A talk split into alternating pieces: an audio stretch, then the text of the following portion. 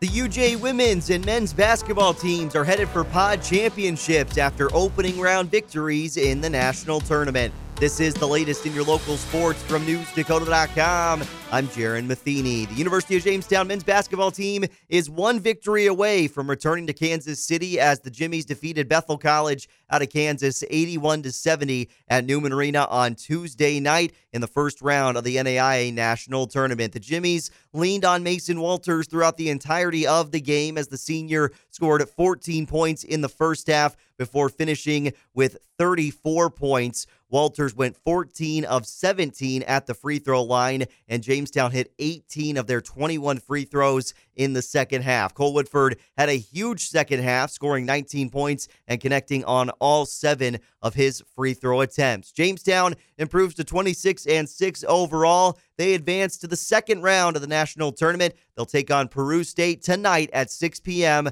from Newman Arena. We'll have coverage on Jamestown 107.1 as well as NewsDakota.com. You can also watch the game on the Jimmy Athletics YouTube page. Hannah DeMars and Kaya Tower combined for 43 points in the first round of the NAIA Women's Basketball National Tournament in a 73-68 win over IU South Bend on Tuesday for the Jimmy women. Jamestown was off and running from the start, leading 20-13 after the opening quarter. Jamestown had its largest lead of the game in the third quarter at 11 points, and the Jimmies were able to seal the victory late with free throws and a defensive stop. DeMars finished with a game-high 24 points to go along with 9 rebounds and 4 assists. Kaya Tower scored 19 points and made all 5 of her three-point attempts last night. Sarah Lenz had a big night off the bench, scoring 13 points and connecting on all 4 of her free throws. The Jimmy women are now 22-8 on the season. They'll face the Carroll Chargers tonight in Helena, Montana at 8 p.m. For more local sports anytime,